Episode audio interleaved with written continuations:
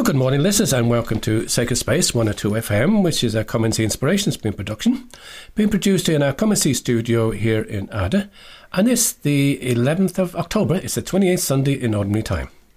My name is John Keeley, and help me to present the programme again today, Shane O'Brien. Good morning, Shane. Good morning, John. How are we doing? Good, thank you very much indeed. And also, from both myself and Shane, we'd like to welcome those listeners who are housebound, lonely, struggling, listeners who continue to share with us how they enjoy the program both on the Sunday morning and Sunday evening, and we thank you indeed for that, and also for the prayers that you remember us in.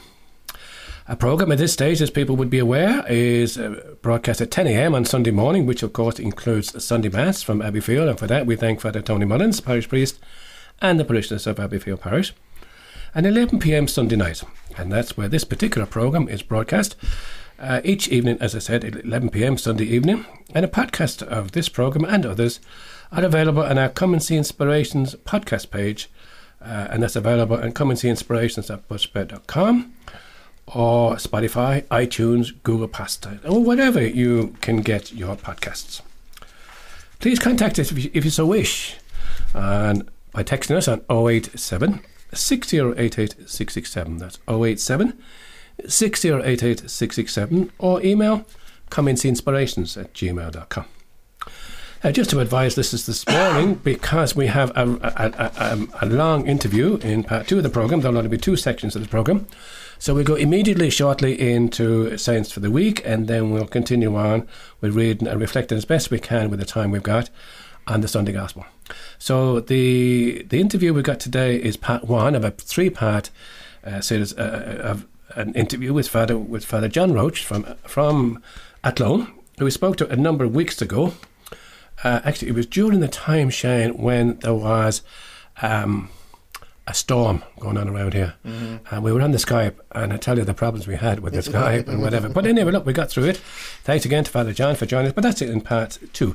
But in the meantime, Shane, you might share some saints for the week with us, please. So, as John said, we're in the 28th week, uh, sorry, the 28th Sunday in Ordinary Time. So, it's the 28th week in Ordinary Time heading into us. For those of us praying the Psalter, we're on week four. Uh, unfortunately, because of the way the dates are falling this year, uh, today, the 11th, would be the feast day of Good Pope John the 23rd. Obviously, because it's a Sunday, the Sunday takes precedence. Tomorrow, Monday, the 12th, is the feast of Our Lady Aparecida. It is a particularly Brazilian feast I'm bringing to your attention this week. It's uh, related to the uh, statue, a particular devotion to Our Lady in, as of the Immaculate Conception, a statue that was formed in 1717, rescued off the coast of Brazil. And the reason I'm mentioning it is because Pope Francis has a great devotion to Our Lady under this particular title. Then Tuesday is the 13th of October, and of course, for those that are in the know, the 13th of October, of course, is the feast day of Our Lady of Fatima. 13th of October, of course, was the final of the apparitions in 1917 uh, when she appeared to the seers of Fatima, Lucia, Francisco, and Jacinta. And of course, it is the date associated very much with the miracle of the sun um, which was seen by thousands, and also the Pope of the time. So that's Our Lady of Fatima, and of course her, her message very much associated with October, which of course is the month of the Rosary. The 14th is Wednesday. It's the feast day of St. Callistus. He's one of the famous popes, an interesting guy. He was a slave and imprisoned for criminal offences. And he was eventually released, and then he became a deacon and eventually actually was elected. He was looking after the catacombs that bear his name. He was actually elected pope in 217 and he died at the hands of a mob in 222. So if you've ever been to Rome, chances are you've been to one of the catacombs more often than chances are you've either been to the catacombs of St. Callistus or the catacombs of St. Sebastian. So they're the two key ones in Rome. The 15th of October is the feast day, of course, of St. Teresa of Avila, Little Teresa, as she's sometimes known, or no, sorry, Big Therese, as I should say. She is the per- woman that led the reformation of the Carmelite order under Reformed rule of Spanish patron Saint, patron of Spain even and a great spiritual writer, and she was one of the first female doctors of the church. Friday the 16th is the feast day. There's a couple of them. There's St. Hedwig, for those of you who are Harry Potter fans. The real St. Hedwig, she's a wife of the Duke of Silesia, died in 1243, mother of seven children, and she devoted herself to charitable works. In addition, of course, those of you that have devotion to the Sacred Heart, the 16th of October is the feast day of St. Margaret, Margaret Mary, who died in 1690. She was the visionary of the seer of the Sacred Heart, and she revived this devotion. And um, St. Gall then is the third saint on that date. He's on the Irish calendar, associated very much with Bangor, uh, set out with Columbanus for the continent. And of course, he is associated with the city of Bregenz on Lake Constance in and in Switzerland and the city and he there's a famous monastery associated with him the monastery of St Gallen and he died in 630 AD and then finally on Saturday the 17th we have the feast day of St Ignatius of Antioch bishop and martyr. He died a martyr in Rome in 107 he's famous for having written a number of letters to Christians in the east on his way to Rome to suffer martyrdom and he's very much associated with writings about Christians in to unite in unity and through the Eucharist and around their local bishop. So that's what we have, John, in terms of saints of the week this week. Thank you for sharing that with that with us, Shane. So now at this stage we will pray our Spirit Communion prayer, especially for those maybe Sunday night, especially for those who couldn't receive Jesus at Mass today.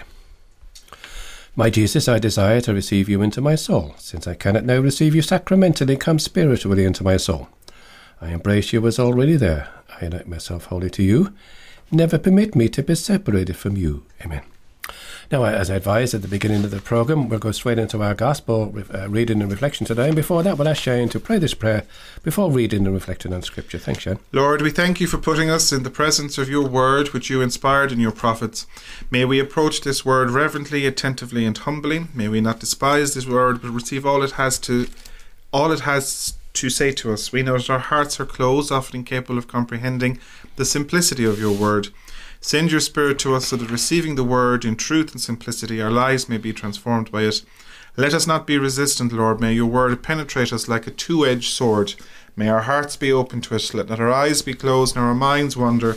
But may we give ourselves entirely to this listening. We ask this, Father, in union with Mary who used to recite the Psalms through Jesus Christ our Lord. Amen. Amen. Thanks for that, Shane. So the Gospel for today, the 28th Sunday in Ordinary Time, is taken again from the Gospel of St. Matthew.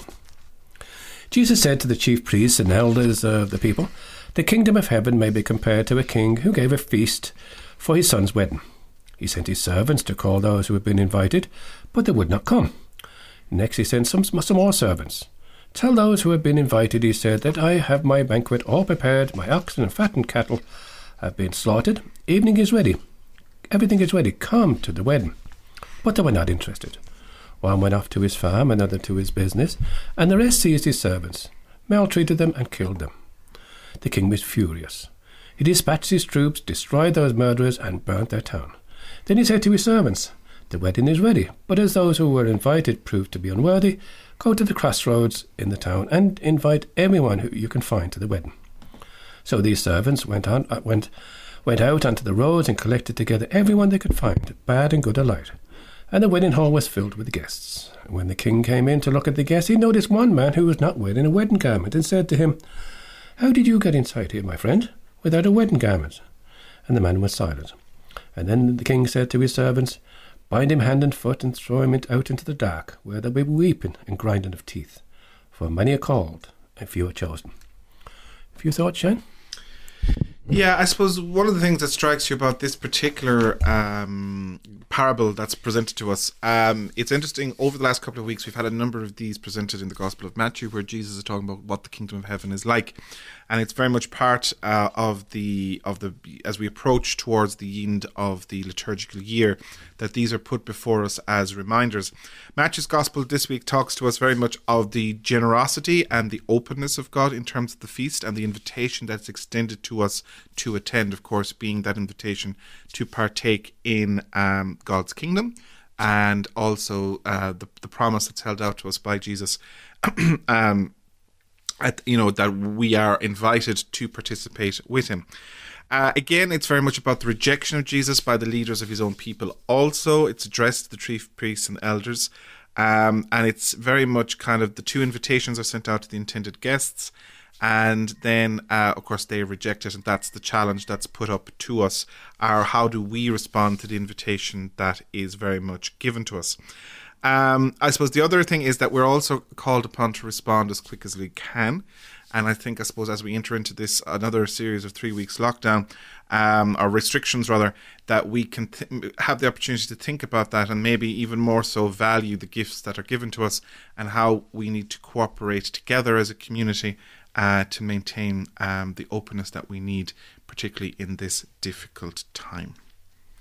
Shane, thank you so much indeed for that. I suppose the only thing that I'd echo there, just as a few seconds we've got left, is again to thank God for the gifts that we've been given and not to waste them. Thanks for those thoughts indeed, Shane. So, join us again. We don't have extra time for any music um, at, at, the end of this section this morning. Join us again in in part two, where we'll have the first of three uh, sections of an interview with Father John Roach, who shares his journey, his faith journey with us from Athlone through to Malawi and back again, almost 50 years as a priest. So John is again in part two. So welcome back again, listeners, to Come and See Inspirations. As I said, my name is John Keeley. Today I'm delighted to welcome Father John Roach onto our Come and See Inspirations programme to chat with us about his life as a priest. Father John spent many years working in a number of countries in Africa. A lot to tell us. So, Father John, thanks again for taking time out to share your story with us. Uh, John, good morning, and to all your listeners. And uh, it's a joy for me to be able to share uh, with you and with them uh, something of my story. Um, maybe just a little bit first. I come from Athlone. Um, I was born and reared here. And I often tell people I'm a real Athlone man because my mother, my mother was from Coosan, which is on the Leinster side. My father was from Clonown, which is on uh, the Connacht side. And anybody who knows Athlone uh, knows the importance of the River Shannon passing through our town. Uh, but Athlone uh, is my home. I've always felt a deep affinity to Athlone.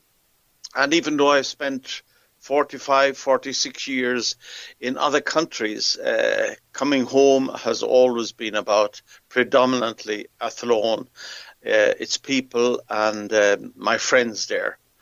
Uh, we were six children in our family, um, five boys and one girl and uh, I was uh, the only boy that uh, went forward for the priesthood.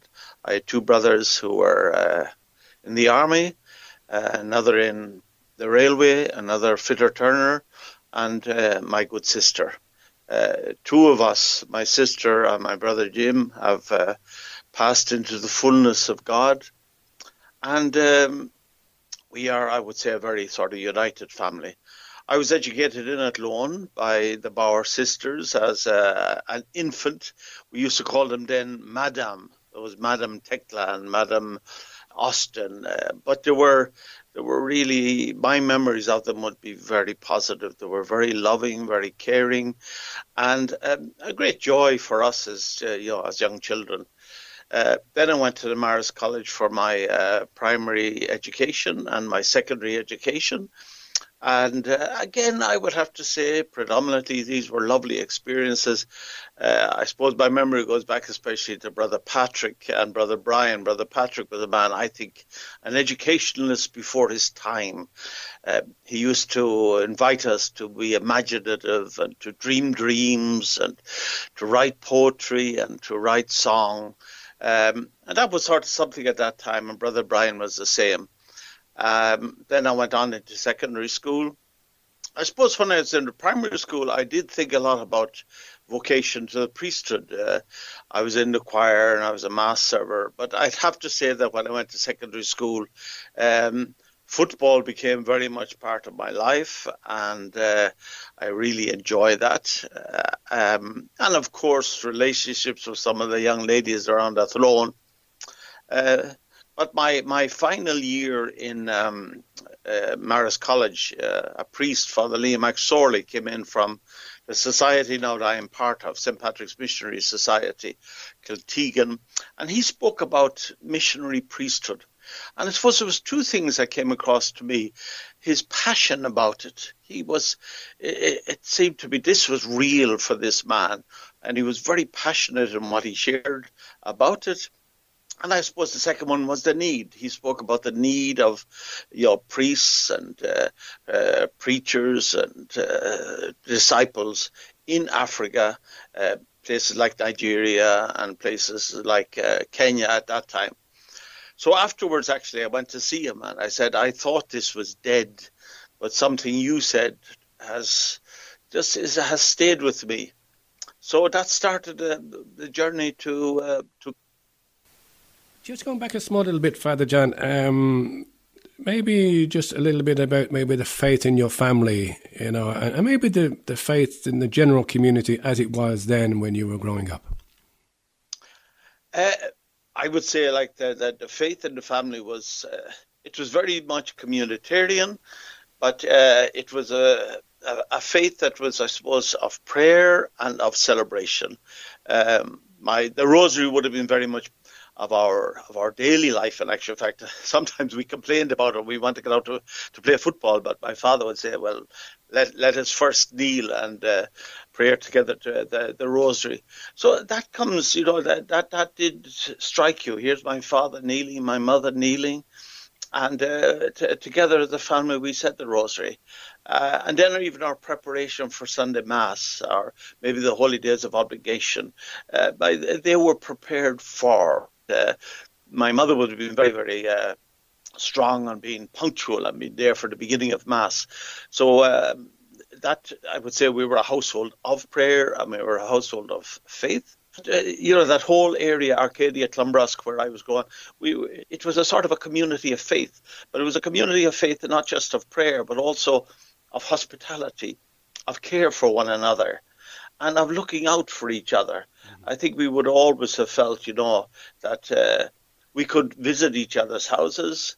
Uh, there was always that hospitality there, but there was also that sense that we stood up for one another. So faith was not just prayer, but it was also act, it was also solidarity, and it was also uh, protection.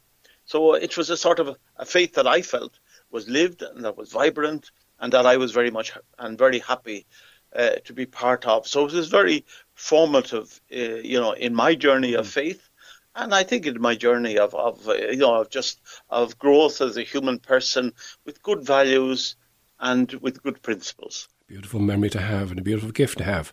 Father John, um, I believe you have your interest in football uh, played out pretty well in the early seventies. I believe you played uh, in the Athlone GAA team in 1971. Uh, I did, John. Uh, I think my love really for, for sports in general was uh, nourished with the Marist College because um, we got to an under 16 final in, in, Leinster. Unfortunately, we were beaten, but uh, I, I, I really I was quite good at football, so I I, uh, I got very interested in it then when I went to the seminary, those days we had good numbers. So actually, we had a very good seminary team, and I think it was during that time that uh, I was also noticed by. I, I, played for the county for uh, for three years, but in uh, 1971 we won the county championship in Mullingar, and um, that I must say for me was a, a, a particular joy. And um, for me, it wasn't just the football itself, but uh, the friendships that that that, uh, I have still with many of the, the, the, the players of that time. Uh, for me, f- football was, yes, the joy of engaging and the joy of trying to win and all the rest, but it was also and somehow uh, some of these uh, relationships have remained with me even up to now. Like when I'm back now in, in there's quite a number of uh, that that era that I would be uh, friends to the family and to the children, grandchildren. So yes, was a, a particular. Uh, I suppose the sad part of that, John, is that uh, we were beaten in the Leinster final by Portlaoise by one point. Um, to get to a Leinster final is always something which is very significant. And I'd have to say, John, uh, I hated being beaten by a point. I, I never minded being beaten by three or four. I said, well, we were beaten by Yes. But uh, to be beaten by a point, I always say it's in the balance. You know, it's in the balance. But we got there, and uh, it's a great memory to have as well. And Father John, so you mentioned early on there um, when you come to around your leaving cert, um, and uh, uh, you had a visit uh, to the school uh, from a religious. Uh, the idea again came into your mind about maybe following a vocation to priesthood. But if it wasn't for voc- if it wasn't for a vocation to the priesthood, w- would you have had any other um, uh, place in life you'd have liked to follow? Any other little trade or? Well, uh, certainly an area that I've always liked actually was the area, whole area of communication. And um, actually, when we went to actually went to Kiltegan, we had an army officer called Con Sullivan, who uh, brought us through speech and communication for a, for a number of years. But even as in secondary school, I, I liked communication, so that would have been certainly one area that I was thinking of. Um, another area uh, would have been music in general. Um, I used to say I, I, thought I had a reasonably good voice, and if I could have got a little good band uh, around, uh, I would have certainly looked at, at, that. I think they would be the predominant ones. Um, apart from that, there are other things that you'd looked at, but there would be something. And I often thought like maybe acting, communication. Uh, these would certainly be areas that I would have been interested in. But it came to the time when um, you had to decide as to which way to go. So please continue on with that story in regard to being introduced to maybe following a vocation to priesthood. Yeah, well, as I say, like this, this Father McSorley came, and what really struck me about him was, as I said, and he spoke about the need. So we had a, at that time, they used to say a come and see weekend. So I went to Wicklow, um, and over the Easter weekend we were there. I suppose what struck me about was uh, that these students were were very normal. They were very welcoming. And um, I just sort of felt uh, over that weekend, I went on Friday back home on Sunday. I said, yeah, I, I like this. I, I, I like the, the way these people live, and I like the way they relate to one another. So, in actual fact, I, I came back from that more or less saying, yes, uh, uh and you know we had quite a bit of prayer during that weekend, and they were sort of giving us tools about.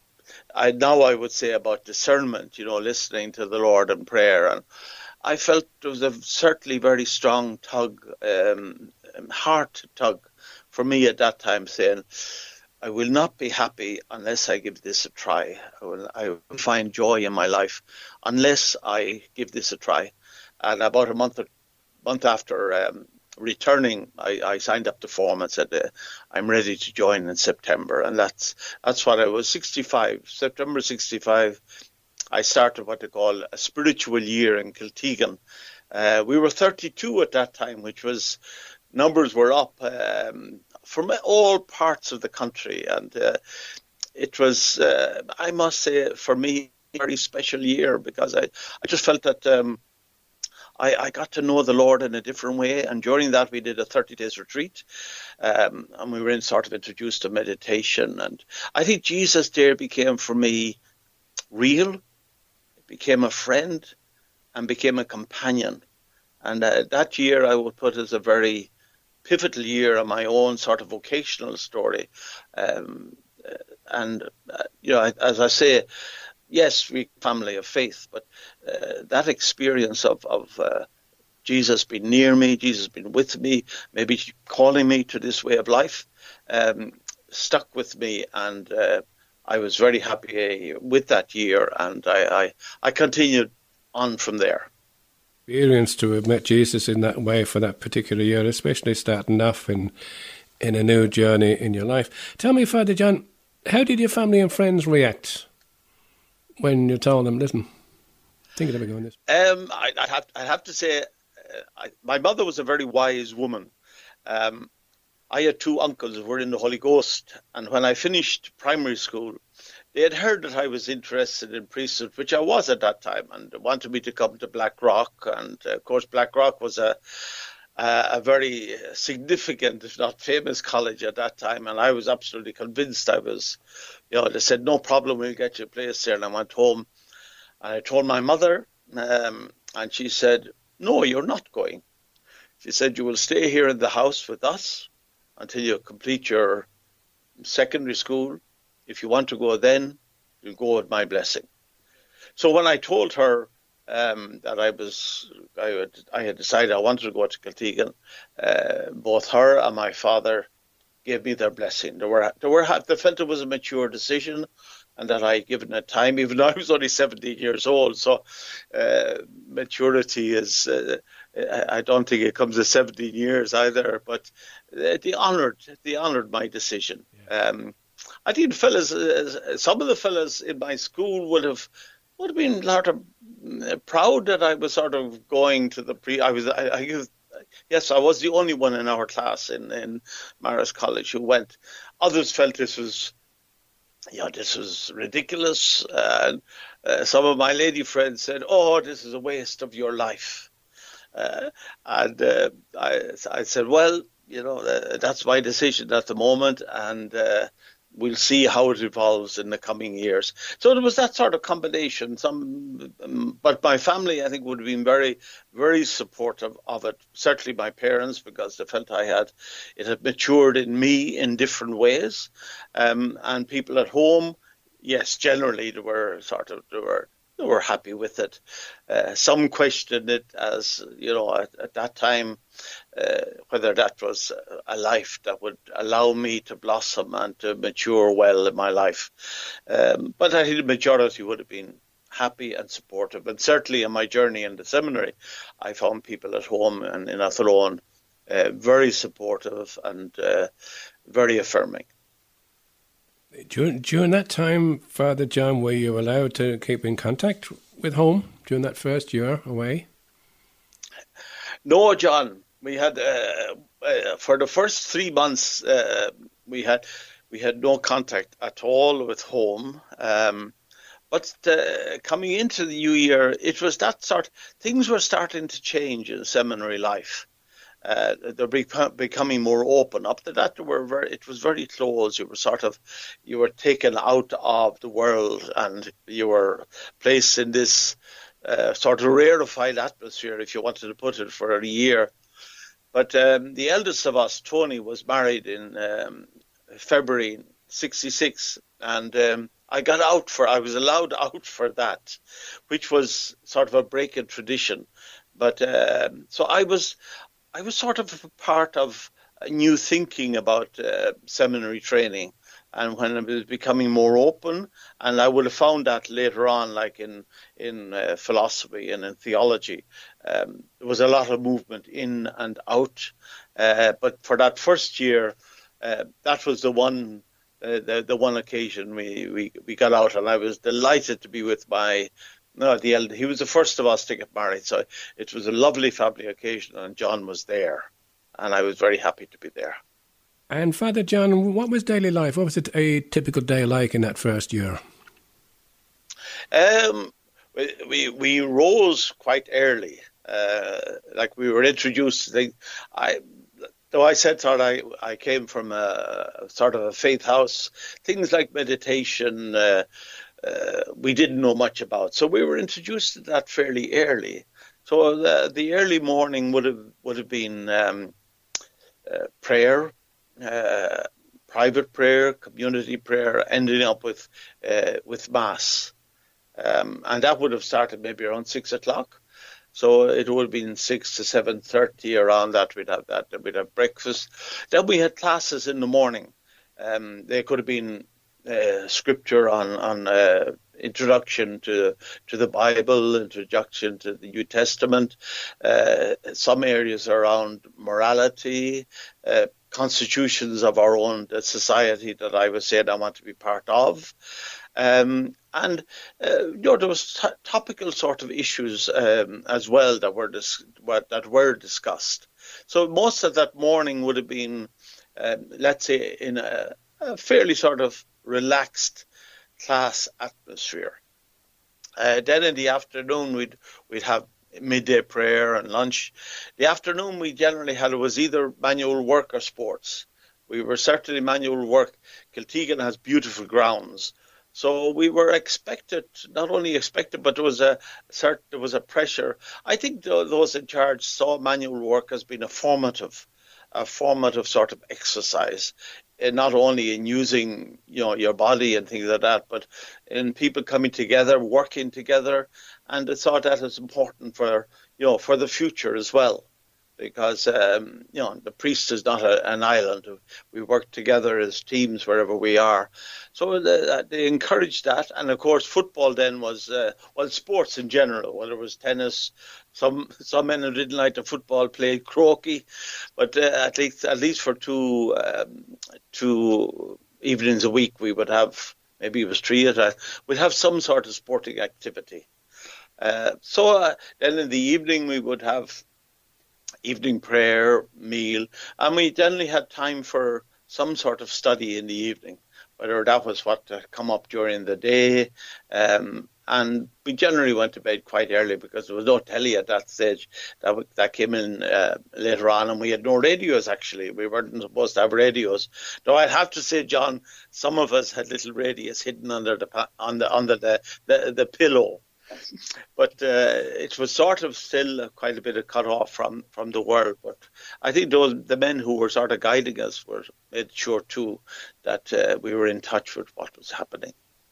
And so, this for after this first year, Father, was this the time when somebody made a decision? Yeah, okay, got some idea about what this is all about, and now I'm going to go further. Is that the idea?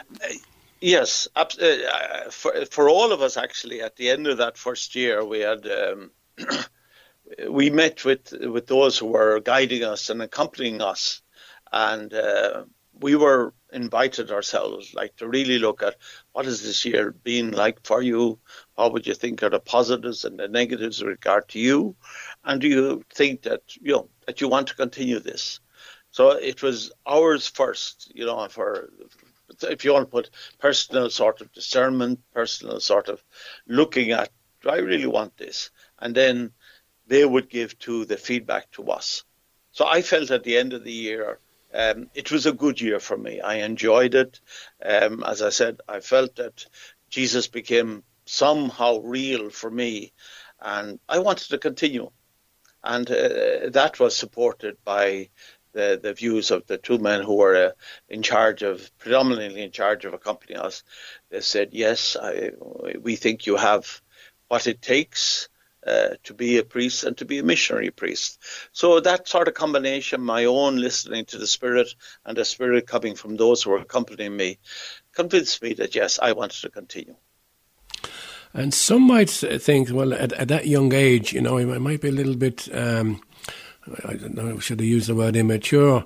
But thinking about, you know, this is a major decision. Am I am I capable and mature enough to make this this decision? But, you know, I think at that stage, maybe I, I was maybe just 18 going on 19 mm. and yeah i mean it's it, you could say in one sense it is you know but i was also aware that look this is not going to be the final decision yeah okay. like there would be yeah. other decisions like i'm going down now to to study philosophy um, out of our 32, I think at that time, there was only so there was a sort of a community sort of solidarity in, in a, a, decision, which was challenged very much when we got into philosophy, because a lot of uh, my brothers in that class, a lot started leaving in, in, in philosophy. Um, so while it, you could say it was an immature decision, well, it, certainly uh, it wasn't the fullness of maturity. Uh, but I did know that there was still a journey ahead. There was still five, six years ahead of me. So I look at that again. And um, I was aware that people would have said, you know, philosophy brings up a, a, lot of sort of inner thinking about life and things like that. So um, I think, yeah, you have to make a decision anyway. But I was happy enough to make it and say, well, uh, this is not the final, final decision. But what I did hear you say, um, Father, early on there, and I think you said it twice so far, that Jesus became real for me. And I think that must have been a great source of encouragement for you as well, because you wanted to keep on follow, following on. Yeah, I would say, John, like that for me. Yeah, sorry, but uh, like though I was a person and brought up in a family of faith, um, ritual was important and the prayers were important. But I, I think we we sort of miss something about the centrality of the person of Christ, and and uh, you know somehow in that first year in prayer, as I said to you, we had that thirty days retreat, which was uh, it's based in St. Ignatius. And I mean, there were moments in that retreat when I I would have to say. Uh, I experienced the love of Christ, the presence of Christ, and uh, like somehow, as I say, he became flesh and blood. That uh, that it wasn't just a. Let's say here was a a man who journeyed in life. Uh, he was he had a vision, he had a dream, and he lived it out. Uh, and he had courage. So I I felt at that time that Jesus was becoming that sort of. At least for me, I felt yes, I can relate to this man, and I can relate to his vision. Uh, I knew that I would have to be refined a lot during in my future life, but at that time, it wasn't just about ritual. It wasn't just about going to mass, but it was also about being in relationship, and relationship for me was important. So this time in seminary, how many years did you say, Father, after this six after this initial year did you spend in seminary? Well, altogether we did seven years. Seven years in total. Um, can you remember any particular moment during that time when you say, "Yeah, this is it now. I definitely want to follow this way of life"? I, I, would say, John. Firstly, there was two very, I think, very challenging things. Um, our first year in philosophy in Cork, um, we did, we did very well with regard to you know people staying, people leaving. But our second year, I think we lost. I think seven of our classmates, seven or eight, left the seminary Mm. And they sort of shared with us, you know, why they were leaving. So, like, I, I felt very challenged. I felt very challenged to look at my own choice. And this was really, uh, you know, what I wanted. Um, and I thought I came back again and again to that saying, yeah, at a deeper level, at, at the heart level, this is what I want anyway for now, and I'll see. And I think that, uh, that was one of the sort of, I'd say, pivotal moments. Another one came in, in um, second theology, which meant I was more or less uh, about two years from ordination. And uh, at that time, I was playing well, nearly every weekend I was out. We had a very good college team. Uh, Westmeath were doing quite well at that time, and the club was doing well. So nearly every Sunday I was out. I was in Fermanagh, I was in Mullingar, I was in Carlow, wherever it was. And I, I just found half the time on Monday morning I was either sleeping at prayer or I was sleeping at lectures. And I started saying, no, this isn't for me. So I went actually to see one of our priests uh, who was guiding us. And I said, uh, I'm whatever, I'm six years in the seminary, but I said, I really think maybe now this isn't for me. Uh, I think the Lord sort of said it's not. And he said something to me. He said, John, he said, I'm not sure that this is the right decision, but could I ask you to do one thing? He said, Will you stop going out, stop playing so much football for a month? And if you come back and say to me then that you want to leave, I will honour it. But I, he says, I, I said, I think there are other factors. So I, I, I said, okay, I will. And I didn't find it easy, John, to stop playing football for mm-hmm. uh, for a month because uh, if you're playing with the county and you're playing with your club, people know you. And there's a certain amount of you know pride and all of that. But I did, I did that.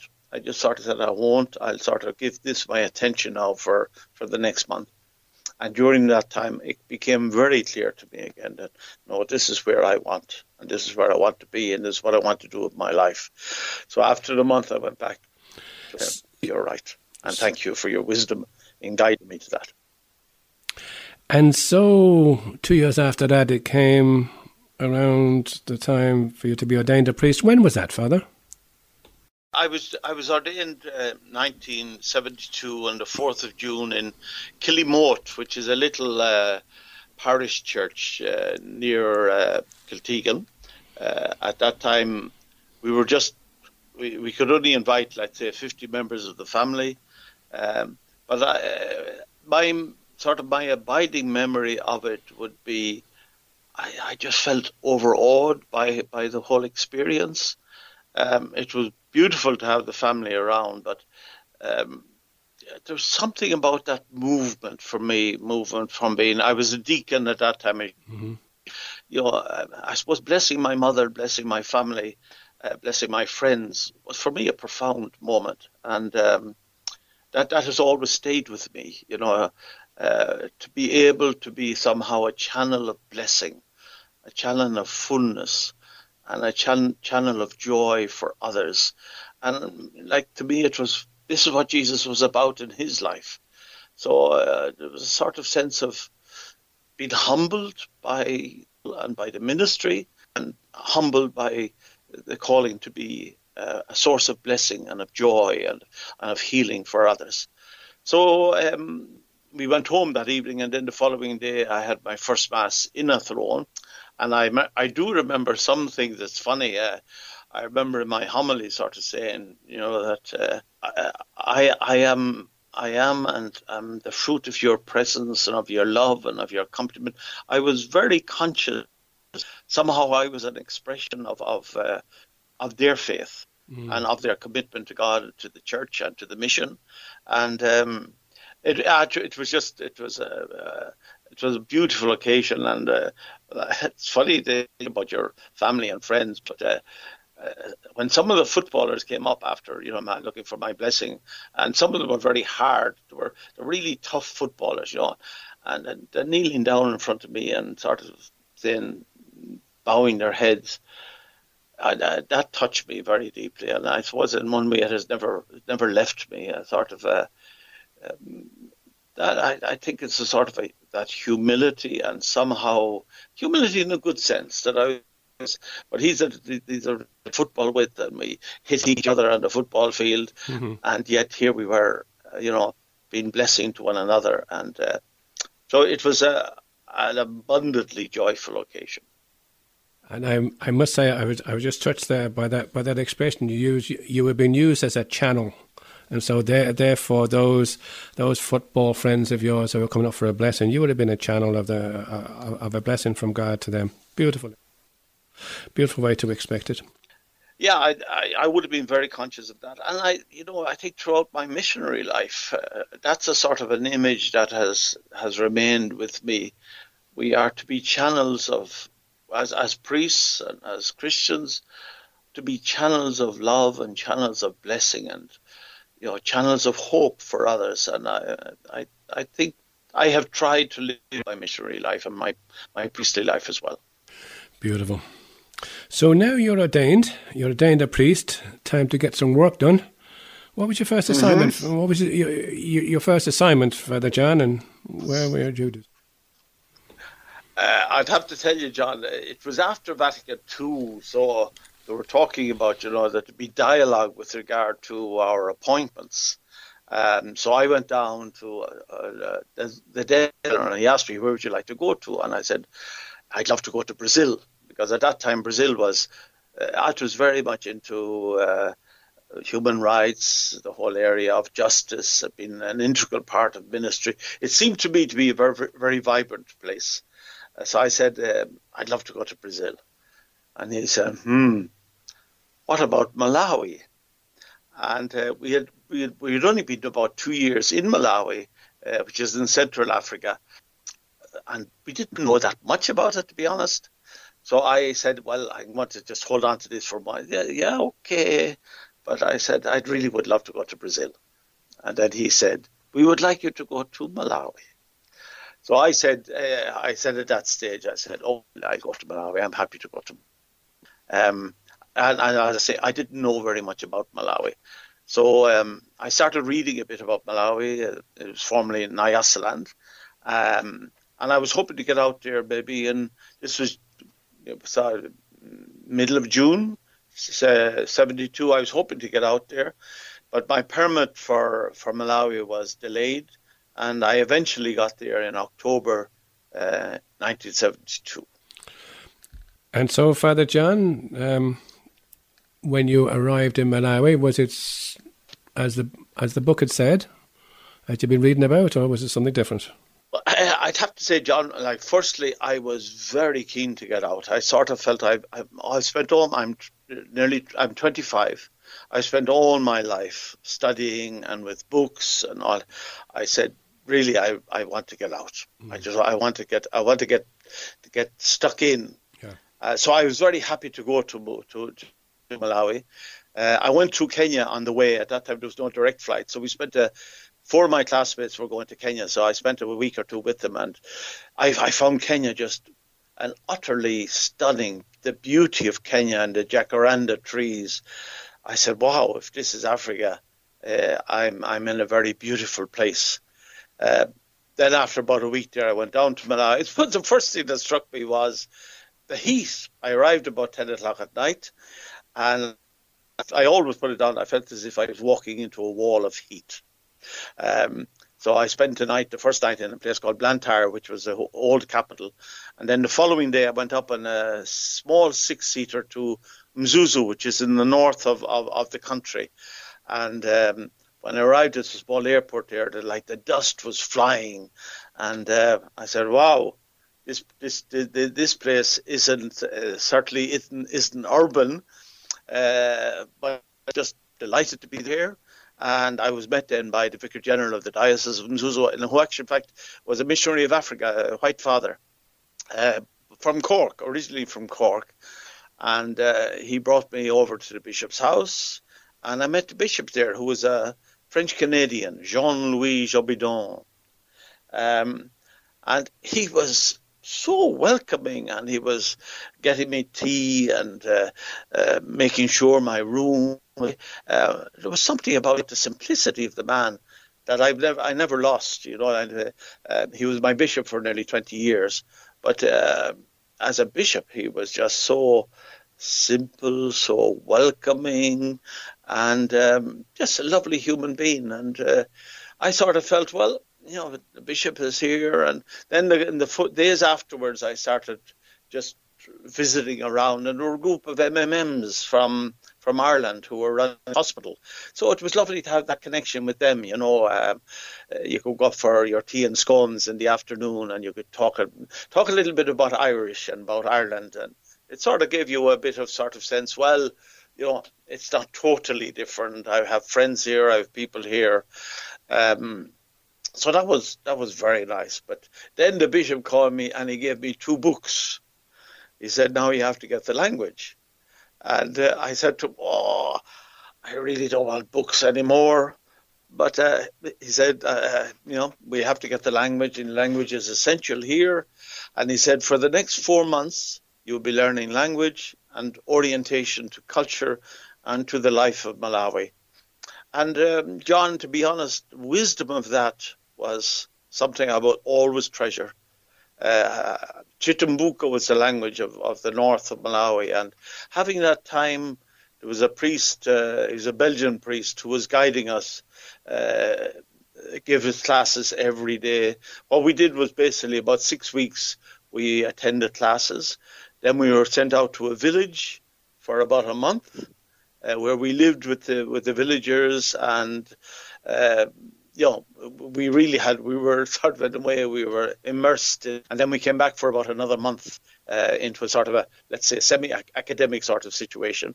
But by the end of three months, I had a good grasp of this language, and I was. Um, you know, I, I, was very pleased. I really was very.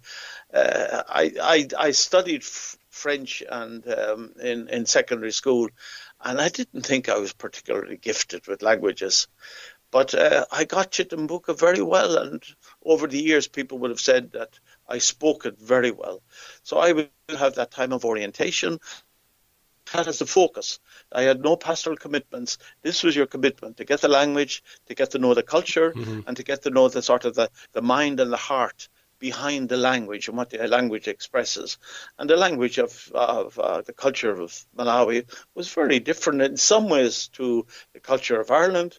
So I had to open myself to that and to really uh, try to come to know it and to respect it because I think as a missionary priest, we have to respect the culture and the language of the people that we are sent to. Uh, and so, Father, um, this took about three or four months, say about four months. Yeah, it was certainly it was four months, you know, that uh, we had that. Uh, then the bishop, being a very wise man, he said, uh, "You take a little break." So he gave us a, a, little, an old beetle. There was two of us actually. Um, Father Thomas since died, God rest him. Uh, so he gave us a beetle. He said, "Go around and see a bit of Malawi," because we hadn't seen anything of Malawi up to that. But that was, in actual fact, part of our orientation, because also um, the third largest lake in in Africa, and um, oh, it's it's it's just it's a beautiful setting, and uh, we spent a few days at the lake and swimming there in the, the lukewarm waters of Lake Malawi, and um, you know Malawi has a lot of beauty. Um, from the south of Malawi, it's about 200 feet below sea level. The very far far point of Malawi in the north is about eight and a half thousand feet above sea. So you have all the variety of fauna and of, of scenery there. So we had two weeks um, and we, we, we enjoyed it very much. And then uh, I got my appointment, uh, which was to the biggest parish in the diocese, uh, Holy Cross Parish in Nkhamenya. And it was sort of said maybe we would have had around 30,000 Catholics and a lot who would have been, um, you know, catechumen to be received into the church there was three of us, three of us who were um, there were two Dutchmen, members of the Missionaries of Africa, uh, and myself. So I was also introduced very quickly to a sort of a, an international ministry. I wasn't for my first seven years in Malawi. I didn't work with any Irish priest. I worked with continental priests predominantly, uh, well, of kind of European priest predominantly of the Society, the White Fathers, and I would always look on as being a very important time because uh, uh, it, it helped me to sort of be open to, to, to new models of church, new ways of being, and uh, to look at ministry in a broader sort of sense. Um, so I was very happy. It was a very challenging place. Uh, we covered about 80 miles. Uh, the three of us covered about 80 miles from the centre, from Nkhamenya Parish itself.